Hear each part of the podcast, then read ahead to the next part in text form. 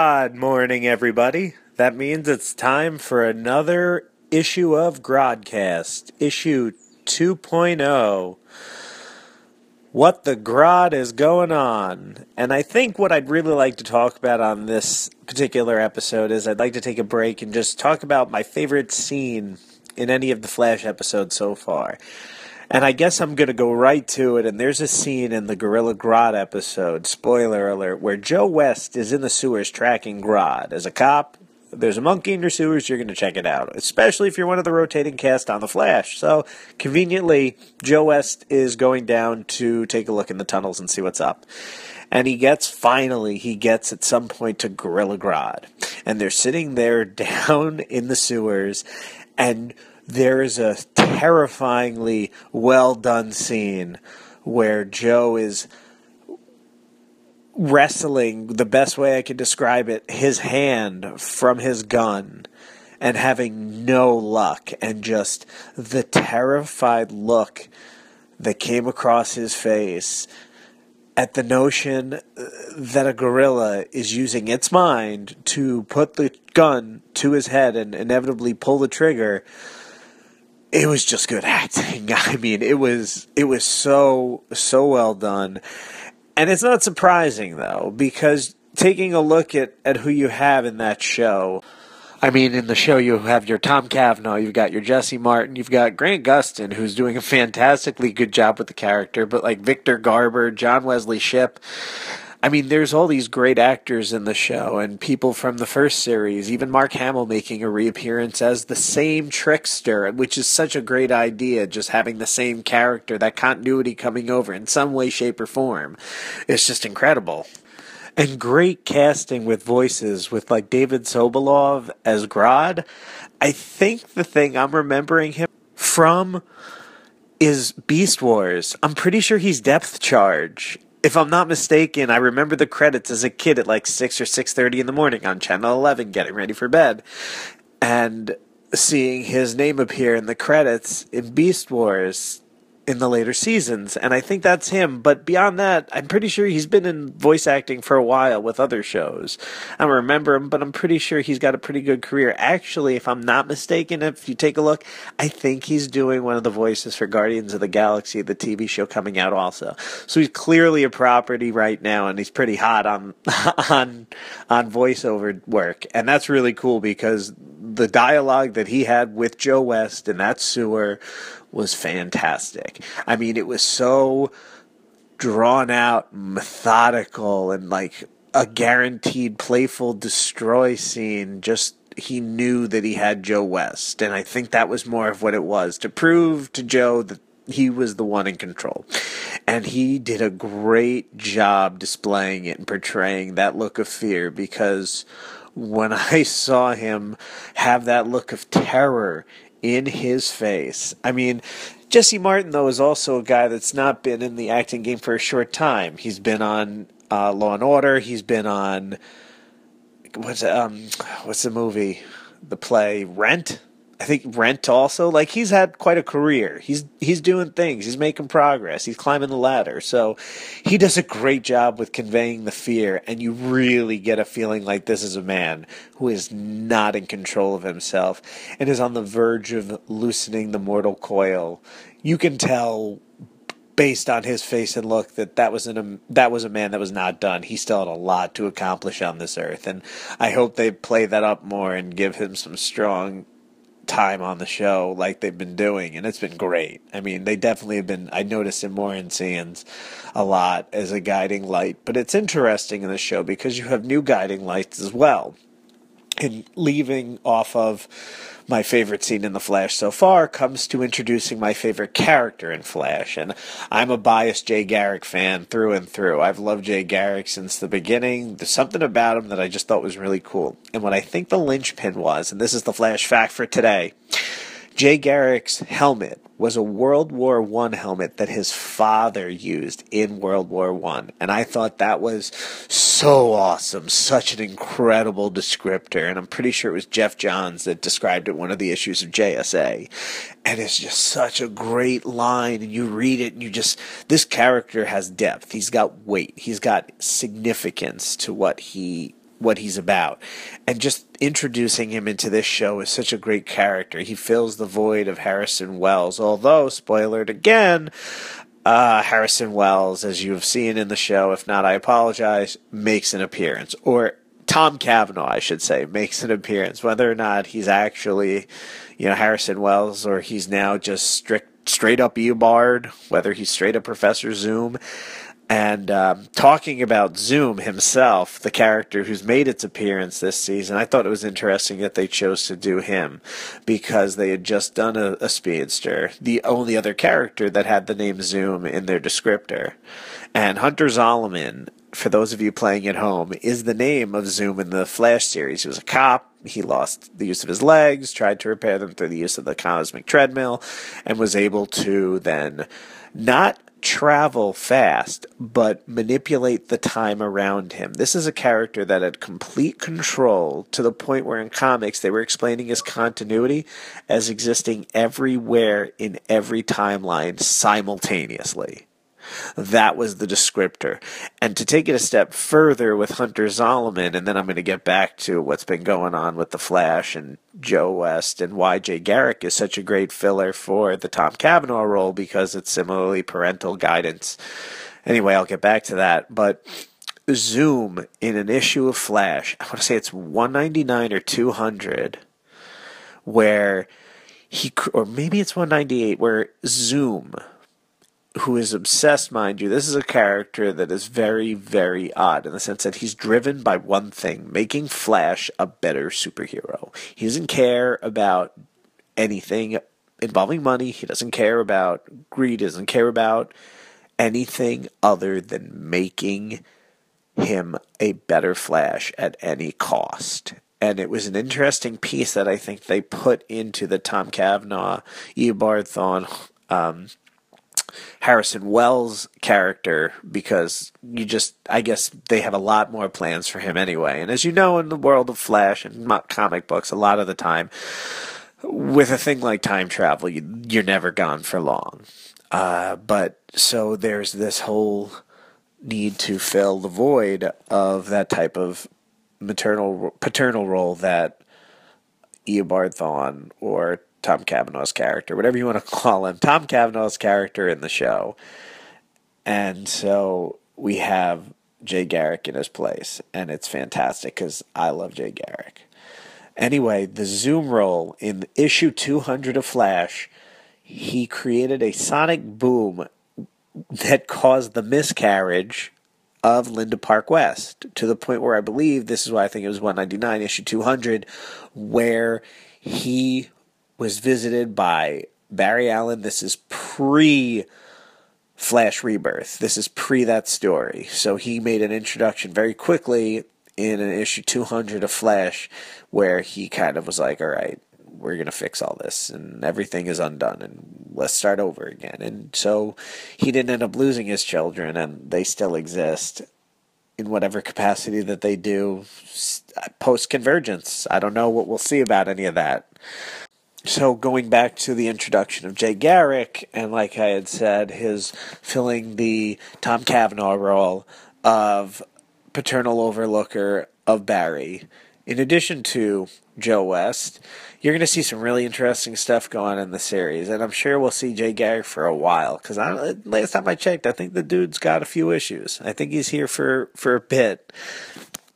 Now, mind you, I've not seen the Tuesday night episode, so I'm one behind. We'll see what happens if any opinions change, and I'm sure you'll hear that in the next podcast that I'm doing. But we're going to keep this one going onto a new topic, or should I say, a topic revisited. Remember, fans, back to issue one where I alluded to characters changing their role? Well, here's the podcast where I'm going to spend some time talking about that now. You have these characters sometimes that exist where it's the fallen hero, and there's almost no better story than a fallen hero redemption story. I don't know what they're going for here, but I can tell you that we had that with Darth Vader, really. I mean, he had his redemption at, the very end. He turned and created a new way of being Darth Vader. And that sounds stupid, but that's how I felt about it the first time I saw it as a kid. Oh my god, he's new Darth Vader. He changed who he was at the end. Darth Vader wouldn't do that, where he, but but he changed as the character changed and so you had that fallen hero who got redemption at the end and that last moment he had that ah and we all as a as as a fan base just sighed with relief and like cool yeah that's nice and so you're not sure what they're going to do now with Luke Skywalker. Because as I was saying in the last podcast, after the trailer, you didn't see Luke for Bupkis. So you got to wonder where Luke Skywalker was and what their plan for him is. You know, are we getting ready for a fallen hero Luke Skywalker world. I mean, I gotta say, when I'm thinking about characters, good and bad, when it comes to villains, make mine Hamill because the guy is a great villain actor. He's just got it down. And it might be because he's got something to do with being the Joker for so many years on Batman the Animated Series. I don't know, but it's definitely he's got a lot of good acting in him and he's got great characters and even his portrayal of the trickster on Flash, his reoccurring character in a way, because this is a character that existed in the comic book. Um, the comic book adaptation of the TV show where you had the Justice League Unlimited. And I know that the Justice League Unlimited show started before the comic book, but I was fumbling on my words. So I give myself thumbs up for recovering without anybody noticing, and now I'm addressing it. Anyway, so we're getting to this point where you have a great version of characters that we've seen already in Mark Hamill's Trickster, where he was a character on the Justice League Unlimited TV show, and he was the Flash villain Trickster back in the early 90s show, and taking what essentially was that character and bringing it forward into the new show was incredible. So Mark Hamill's not unfamiliar with the villain role. He's played it pretty well. He's worn that hat a few times and danced the dance very nicely. And you know, maybe there at this point it's a Disney organization, Marvel subsidiary thing. So maybe we're going to see some interesting writing and takes on Luke Skywalker that we didn't think of, and maybe we're going to take him down a road that we weren't expecting. Everybody loves a good villain, and this guy was the best. He was good. So to make him a villain now might be interesting. And if I'm not mistaken, in a lot of the um, Star Wars novels. This is going to be one of those really side note those those sidebars again, where you had some of the characters. I think a solo child turned to the dark side and became became a Sith apprentice and, and worked on the dark side of the Force. And so it's an idea that existed out there already in media. It wasn't something that, it was something that pe- maybe people didn't really focus on because you never thought it would happen because you had character that was so good. Well, that's what's going to make him so great at being so bad if they do it because that transition for him is going to be done so well and there's no way they're not going to explain it if it is what ended up happening. I mean, you know, Luke loves himself some bad girl. His wife, Mara Jade, I'm pretty sure was the right hand of the Emperor. And so, you know, maybe they take the story that way. And if they decide to introduce her as well, maybe they'll go the dark side of the Force and she'll tempt him that way. Who knows? Who, you know, maybe Luke likes bad girl and uh, wants to show he loves her. I don't know. Maybe he's looking for a good time. Big whoop. He's looking, he's doing it. But you have, will, will, will he be a good villain? I guarantee it. I mean, you you see what he what he's done as a bad guy and other things. He's just good. He's good, and when he's good, he's good. And that guy plays villain good. Is the only way I can say that. And so, you know, what do you do with that? I mean, there are other examples in the past of fallen heroes We've recently seen a fallen hero Superman in the Earth 2 world in comic books where he was corrupted by Apocalypse and taken over. So this isn't a new idea, and this is clearly not the only two examples of it, but it's a good story piece. It's that tragedy that we all can look at and say, oh man, that's pretty bummer.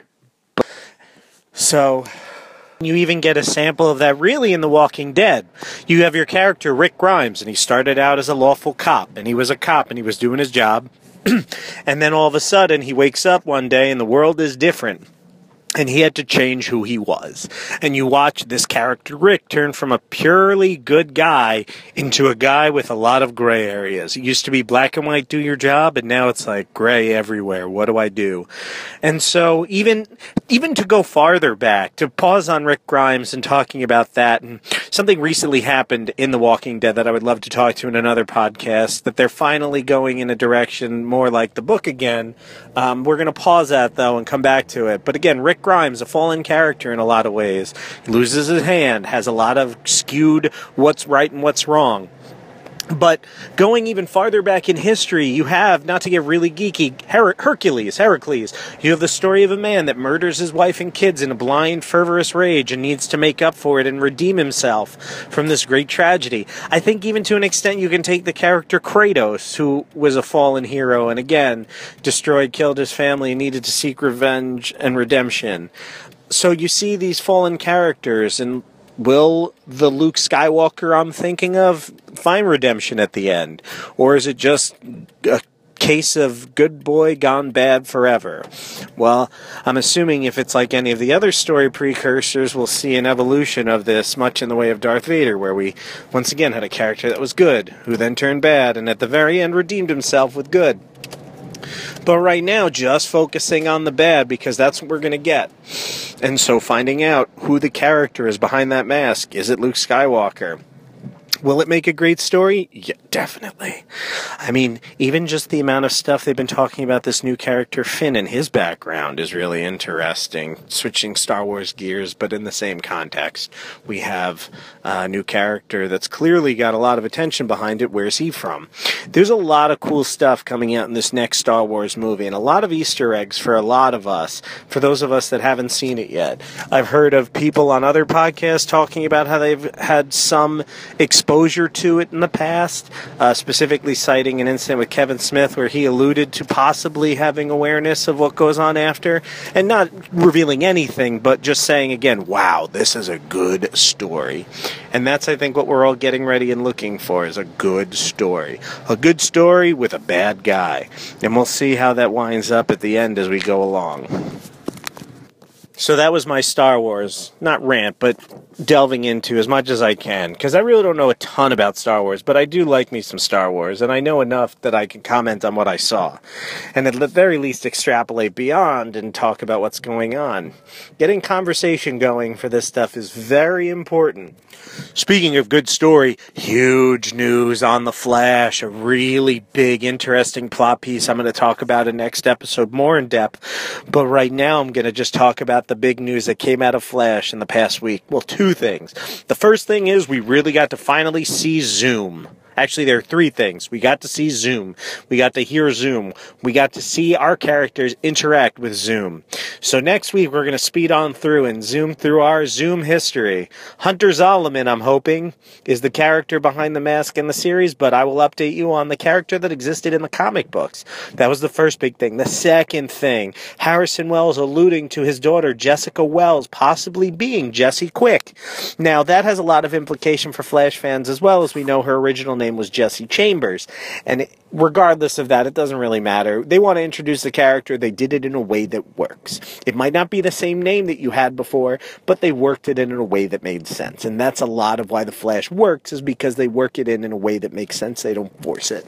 The third thing that I'd like to talk about from the Flash this week, and this is probably my most exciting piece, and this also ties into the Arrow show, is we got to hear about Earth 2's Hood character.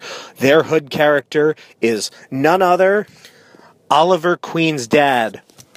Robert Queen is the Hood or Arrow in Earth 2 in the TV series. Fantastic. And that's going to have some ma- amazing implications for the show, if you ask me. And next week, when we talk about our broadcast, we're going to get into some Flash. We're going to stick our hands deep in Flash guts and mix it around and really get a feel for where that show is going because next week you all going to sit down and get some education going on because I've got a lot to say on those three characters. Not only that, but I believe Gorilla Grodd, our friend and savior of the podcast world, is going to make an appearance next week as well on The Flash. So all that and more for our next episode issue of Groddcast. For now, this is Ben Topper saying good night and Grodd help us all.